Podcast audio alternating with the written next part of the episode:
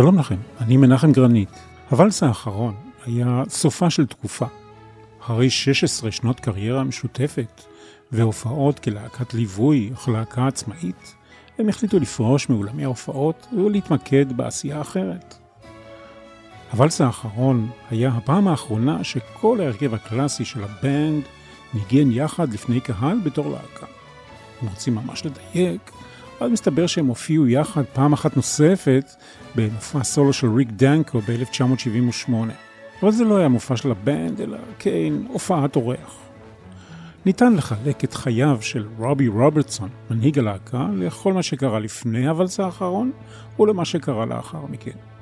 המופע המפואר והמכובד שכלל את שלל הכוכבים הגדולים של אותם הימים בווינטרלנד בולרום בסן פרנסיסקו ב-1976, סימל את סוף הקריירה שלו עם הלהקה, את סוף שנותיו כמוזיקאי בסיבובי הופעות, ואת תחילת חייו כמבוגר אחראי של עולם הרוק. בעקבות הסרט The Last Waltz, נחשב רובי רוברטסון כבעל פוטנציאל להיות שחקן קולנוע. זה בזכות הכריזמה שלו ויפי תוארו. חברת הסרטים MGM סיפקה לו משרד במתחם שלה. ורעיון חדש נולד, להפיק סרט דרמטי על קרנבלים נודדים בשם קארני. רוברטסון היה לשחקן ראשי שלישי בסרט הזה, לצידה של ג'ודי פוסטר. הוא גם מלחין וכתב פרטיטורה לסרט. היו גם שיתופי פעולה מוזיקליים נוספים שלו עם מרטין סקורסזה, אבל בינתיים בואו נחזור לוואלס האחרון. רק להזכירכם, זו תוכנית שנייה בסדרה, בקישור לתוכנית הזו אני מבטיח גם קישור לחלק א' וגם לתוכנית בסדרה שהוקדשה בשעתו לאלבום של הבנד Music from Big Pink. יוצאים לדרך אם כן עם בלדה קלטית משנות ה-30 של המאה שעברה. בלדה שעברה כמה וכמה גלגולים והפכה בסופו של דבר ל-Rhythm and Blues שהתפרסם בביצוע של אלוויס פרסלי. על הבמה פול בטרפילד, זמר בלוז לבן שהתמחה בנגינה במפוחית. פול בטרפילד מת צעיר במאי 87 בגיל 44. הוא סבל מדלקות בחלל הבטן. חוקר מקרי המוות קבע שהוא היה קורבן של מנת יתר של סמים שנלקחו בשוגג כדי לשכך את כאביו. Mystery Train. פול בטרפילד?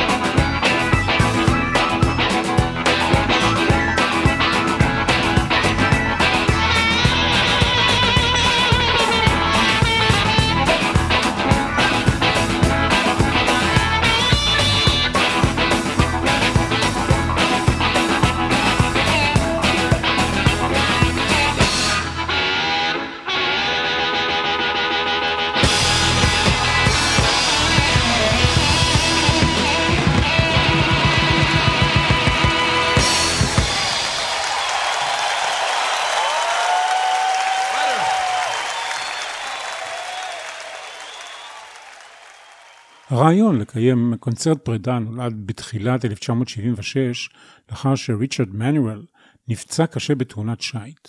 רובי רוברטסון החל אז לחשוב על פרישה מהופעות, תוך שהוא רואה את הלהקה הופכת ללהקת אולפן בלבד, בדומה להחלטה שהביטלס עשו בשעתו להפסיק להופיע לפני קהל ב-1966. הוא גם היה מודאג מההשפעות השליליות שיש לנסיעות המתמשכות בסיורי הופעות ארוכים, כשהוא רואה לנגד עיניו את כל אלה שנפלו חלל, קורבנות של התמכרות לסמים ולאלכוהול. חברי הבנד האחרים לא התלהבו מההחלטה הזו של רובי רוברטסון, אבל התיישרו עם הגישה הזו שלו. אני אוהב את המוזיקה שאנחנו יוצרים ביחד, כך הוא אמר להם, אבל אני לא רוצה לצאת איתה יותר לדרכים. אנחנו לא לומדים מזה, אנחנו לא צומחים מזה. המכנה המשותף בין השיר הקודם לשיר הבא, והבא אחריו, הוא הבלוז. אחרי פול בטרפילד ששמענו, עולה לבמה מאדי ווטרס. עם שניהם דרך אגב ניגנו חברי הבנד לבון הלם וגארת הדסון באלבום של מאדי ווטרס. מאדי ווטרס הוא כמובן אחד האבות המייסדים. שמו האמיתי היה מקינלי מורגנפילד, דמות מרכזית בסצנת הבלוז של אחרי מלחמת העולם השנייה. למרות שהוא נולד שנה לפני מלחמת העולם הראשונה. קראו לו אבי הבלוז המודרני של שיקגו. מאדי ווטרס, מניש בוי. Oh, yeah.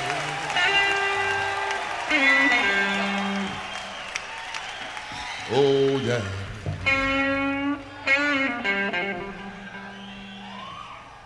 Everything, everything gonna be all right this morning.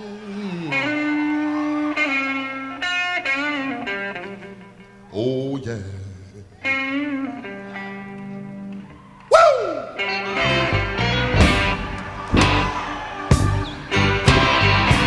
Now, when I was a young boy, at the age of five,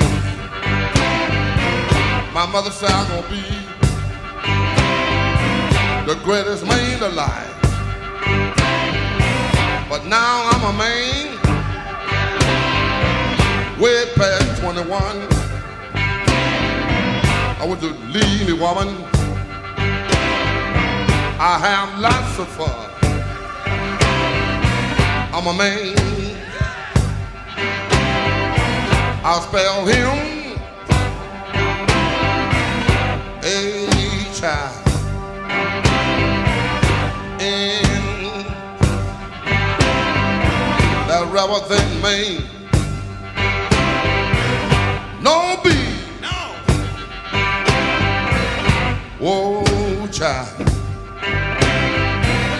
Why?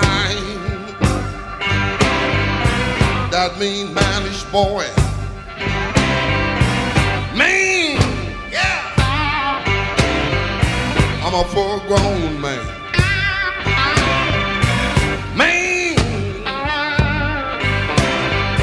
I'm a natural born lover's man.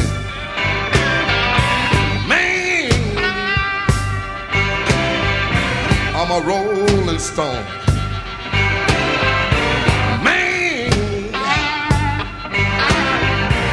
I'm a hoochie coochie man. Sitting on the outside. Just me and my maid. You know I made the moon, honey. Come up two hours late. Wasn't that a man? Yeah. I spell him a child in that rubber thing I'm grown. No beat. No. Oh, child. Why? That mean manish boy.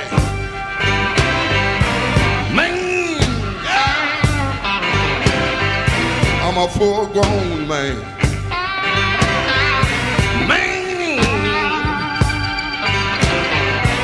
I'm a natural born lover's man. Man, I'm a rolling stone. Man.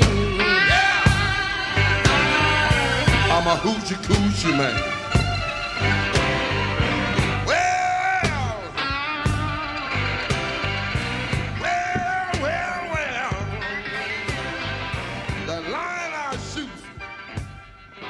התוכנית הזו משודרת בתחילת שנת 2024.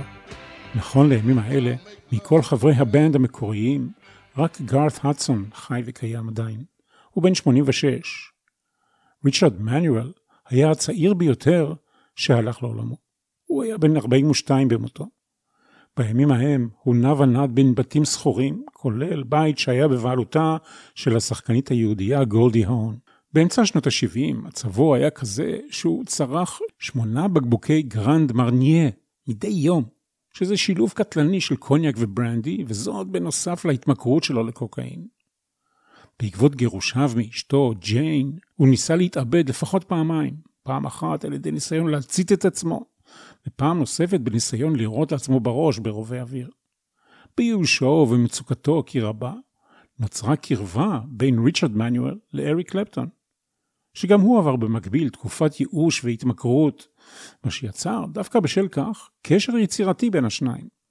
קלפטון הקליט אז את האלבום שלו No Reason to Cry באולפני שאנגרילה שהיו שייכים לבנד. במהלך חודשי ההקלטה באולפן, קלפטון בילה כמעט שלושה חודשים בשאנגרילה, וריצ'רד מנואל גר בסמוך לאולפן, בבונגלו ששימש בעבר עורבה לסוס בשם במבו הרפסטר.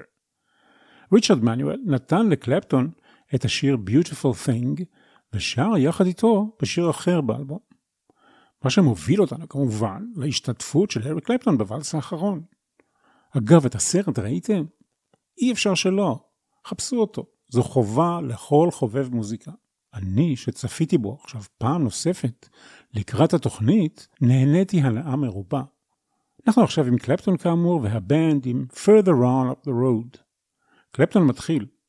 כשהוא לוקח את הסולו הראשון, רצועת הגיטרה שלו השתחררה, ורובי רוברטסון, שראה מה קורה, הציל את המצב תוך שבריר של שנייה, והשתלט על הסולו בעצמו, מבלי להחמיץ פעימה אחת. וכאמור, טוב מראה עיניים.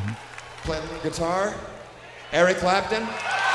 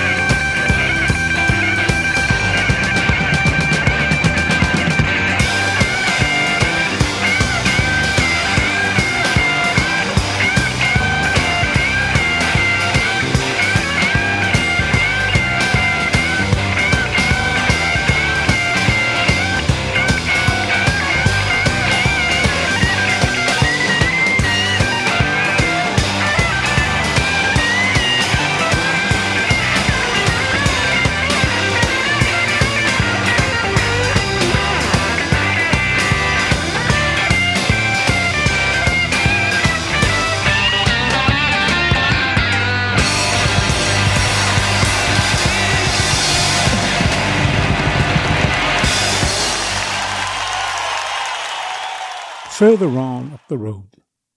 יש אומרים שאריק קלפטון פירק את הקרים אחרי ששמע את האלבום Music from Big Pink של הבנד.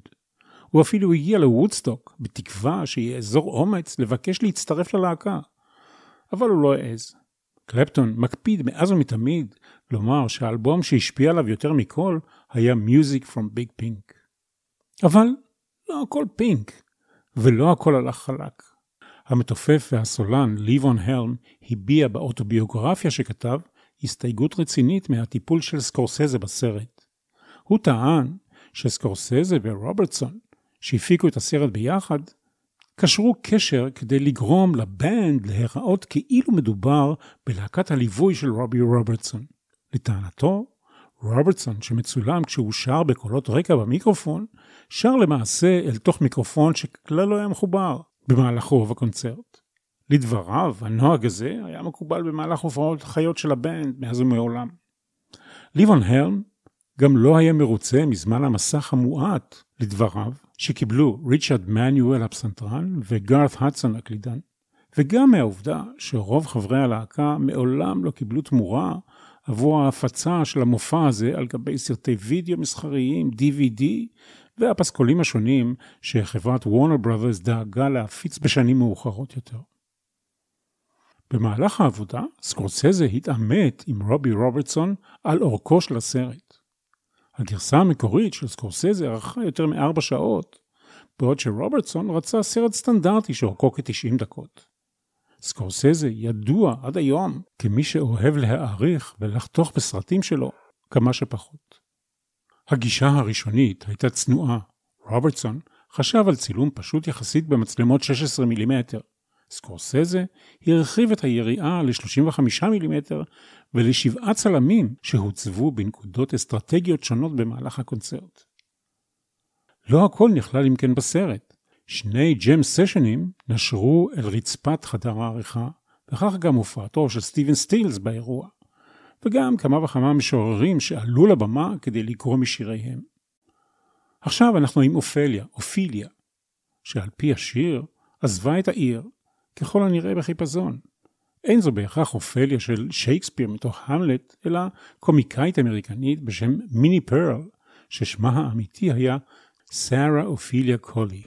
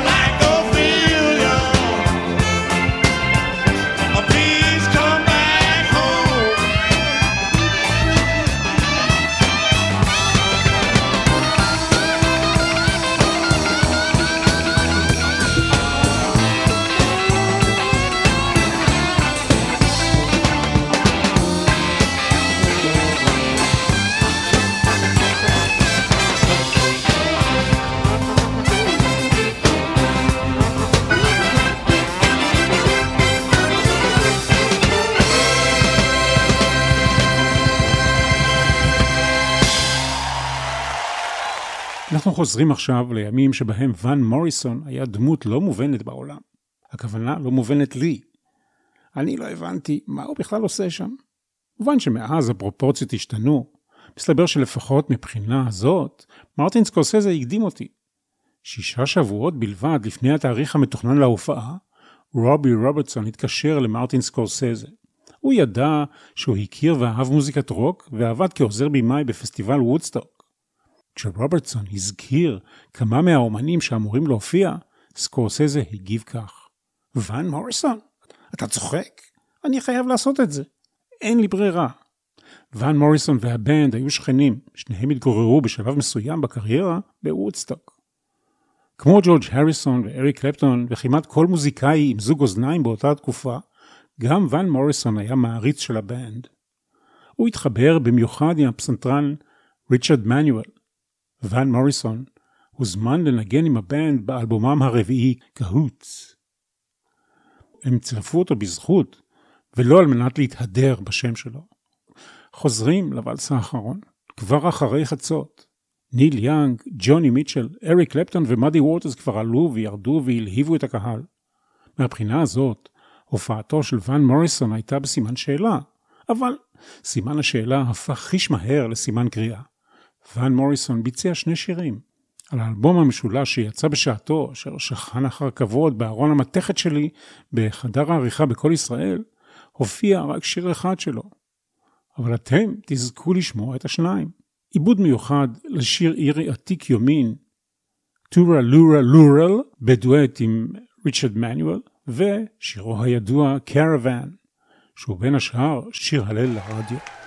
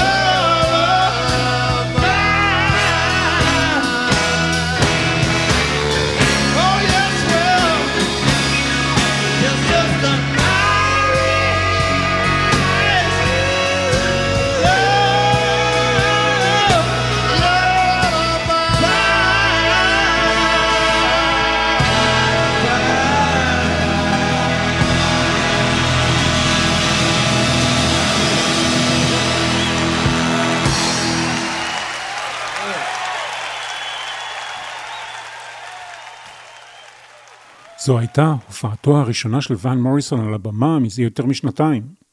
עכשיו אנחנו נשמע כיצד הוואלס האחרון קם לפתע לתחייה מחודשת עם גרסה מרהיבה של קרוואן, של ון, the man, ון מוריסון.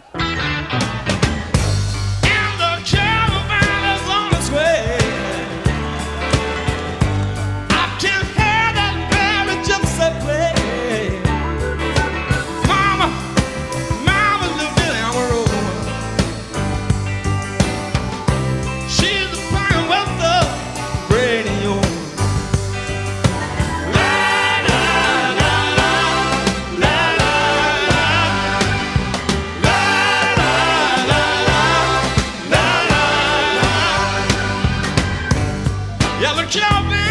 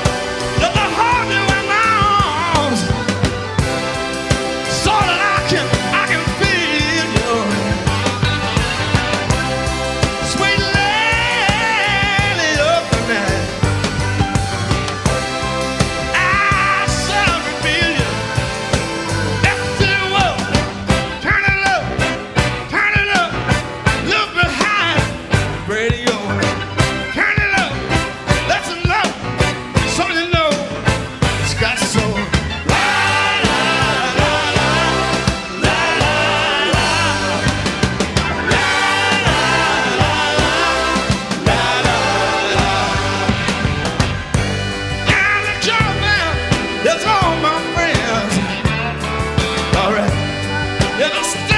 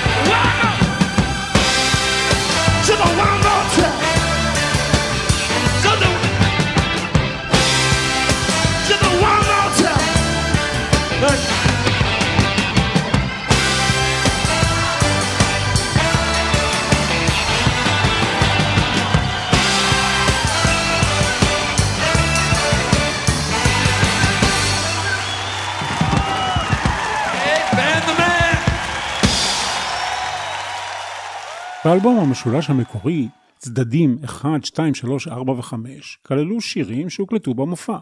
הצד השישי כלל את מה שנקרא סוויטת הוואלס האחרון. שירים שהוקלטו על בימה מיוחדת שסיפקה חברת הסרטים MGM. ויש בה ביצועים שהוקלטו במיוחד בגלל שבמופע זה לא תועד כמו שצריך. אחרי שהמופע נגמר והתיעוד הושלם, United Artists נתנה לרובי רוברטסון ולסקורסזה עוד כסף עבור השלמת הפרויקט. הם צילמו כמה הופעות נוספות על בימת הקול האמורה, בין השאר הבנד עם זמרת הקאנטרי אמילו האריס. הנה הבנד בגרסת גוספל לשיר The Weight, עם שניים מהסטייפל סינגרס. זה אחד השירים הידועים יותר של הבנד. נזרת, נצרת שמוזכרת כאן בשיר הזה, היא לא נצרת שלנו, אלא העיר נזרת אשר בפנסילבניה, ארצות הברית. שם יוצרה מסתבר הגיטרה שעליו ניגן רובי רוברטסון, ומכאן מקור ההשראה לשיר. זה שיר שמחבק את הדרום החם של ארצות הברית, מקום מושבו של ליבון הרן, ויש בו גם השפעות קולנועיות, לא של סקורסזה, אלא של אינגמר ברגמן ולואי בונואל. הסולנים הם אם כן ליבון הרם, ריק דנקו, Pops staples the Mavis staples. The weight.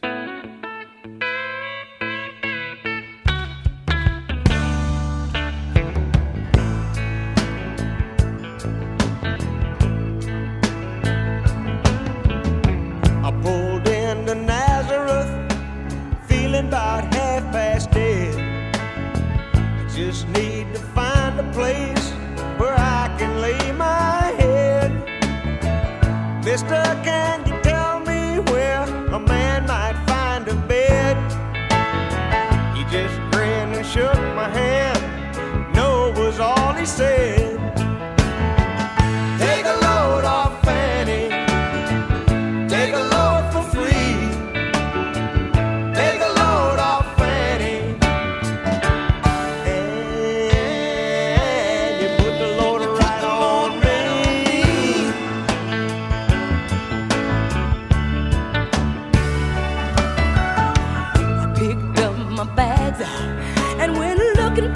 Place to hide.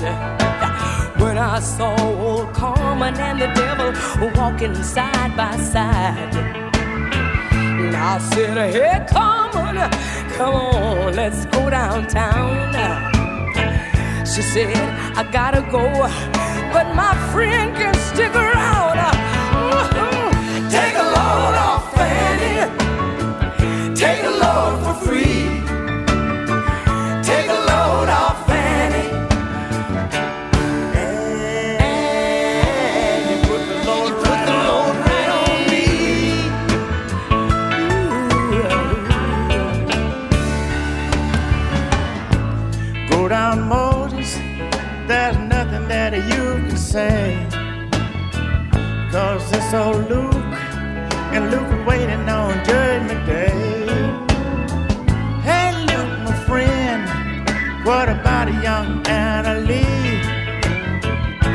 Said, Do me a favor, son, or won't you stay and keep Anna Lee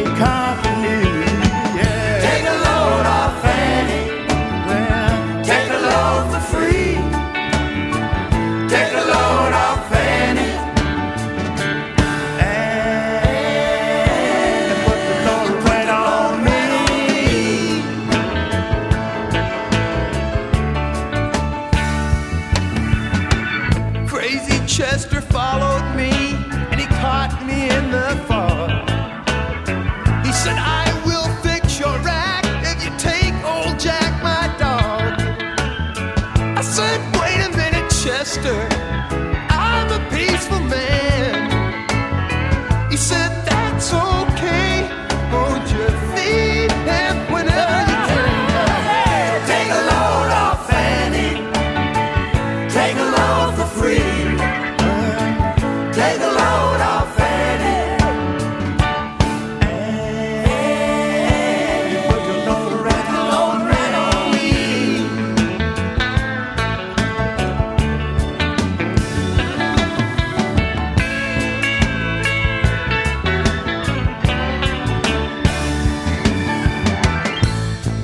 you can and boy.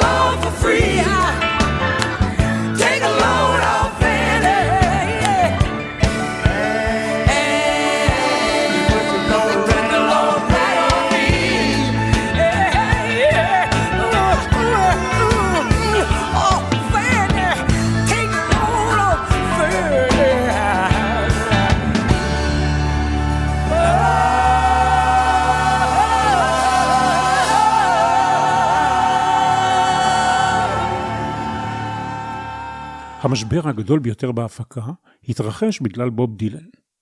בעוד שדילן הסכים להופיע בקונצרט, הוא החליט פתאום שהוא לא רוצה שההופעה שלו תצולם לסרט. הוא חשש שזה עלול לפגוע בסרט שהוא עצמו הפיק וביים, Renaldo and Clara, שצולם במהלך סיבוב ההופעות שלו ל- Rolling Thunder Revue שלו, שהסתיים חודשים אחדים קודם לכן. מן העבר השני, חברת הסרטים, וורנר בראדרס, הסכימה לממן את הוואלס האחרון רק אם דילן יופיע בו. סקורסזה השתגע כשהוא שמע שדילן שינה את דעתו, ורובי רוברטסון נעשה חיוור לגמרי. אם דילן יעמוד על דעתו, יותר ממיליון דולר ירדו לטמיון, כה אמר ליבון הרם בספר הזיכרונות שלו. יש לזכור כמובן שהבנד היו להקת הליווי של דילן, ולכאורה הם היו חברים טובים. אבל במקרה הזה, החברות לא הוכיחה את עצמה. למי פונים אם כן כדי לפתור את הבעיה? לביל גראם. ביל גראם היה אימפרסריו ומפיק מופעי רוק מהידועים באמריקה, יהודי במוצאו. ביל גראם גם היה הבעלים של האולם שבו התקיים המופע, והיה למעשה המפיק בפועל של כל האירוע. ביל גראם, שאגב זכיתי לפגוש ולראיין אותו כאן בישראל לפני שנים, הרגיע את הסובבים, אומר, אל תדאגו, אני אסדר את זה. היה משא ומתן קדחתני. כולם כססו ציפורניים בעצבנות. ביל גראם נכנס לחדרו של דילן. הדקות נדמו כנצח. לסיכום, דילן הסכים שיצלמו את שני השירים האחרונים בחלק שלו במופע. רובי רוברטסון גם הבטיח לו, לדילן, שהסרט של הוואלס האחרון יראה אור רק אחרי שהסרט שלו, של דילן עצמו, יתפרסם. כל הכבוד לביל גראם. ביל גראם נהרג בהתרסקות מסוק ב-1991. למרות הסיכומים, בשלב מסוים, תוך כדי ההופעה של דילן, התערב חבר טוב שלו בשם לו קמפ, שאמר, אנחנו לא מצלמים את זה. ביל גראם פשוט אמר לו, תצא מפה או שאני הורג אותך. יש כאן היסטוריה בהתהוות, כך הוא אמר. אל תתערב. לו קמפ נסוג.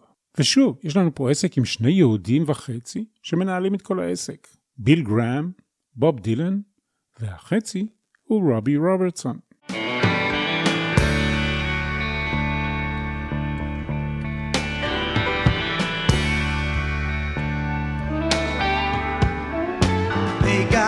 Bless and keep you always. May your wishes all come true. May you always do for others and let others do for you.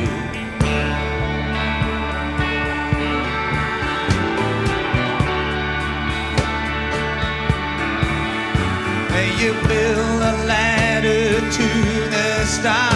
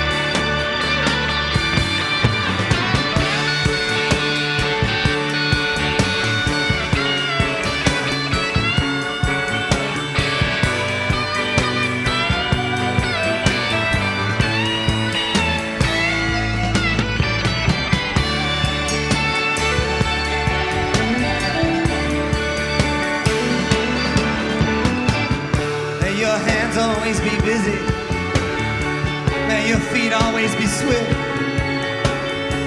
May you have a strong foundation when the winds of change shift.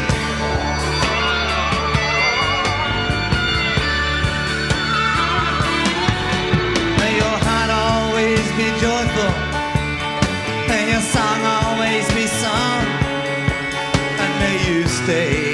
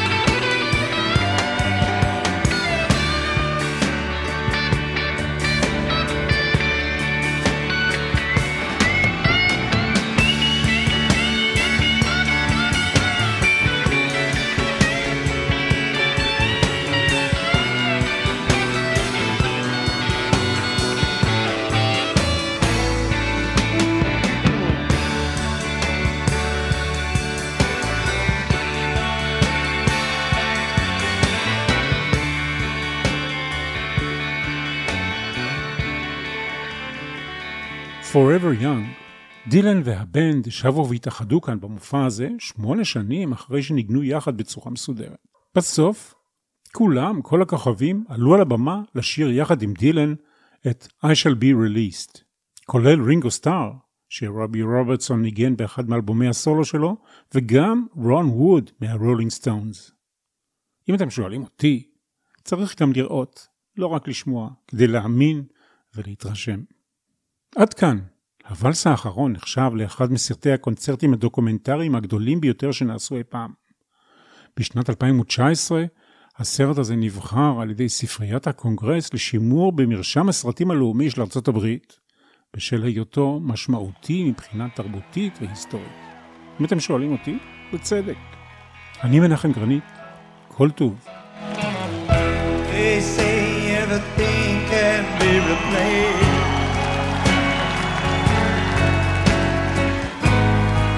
ever distant.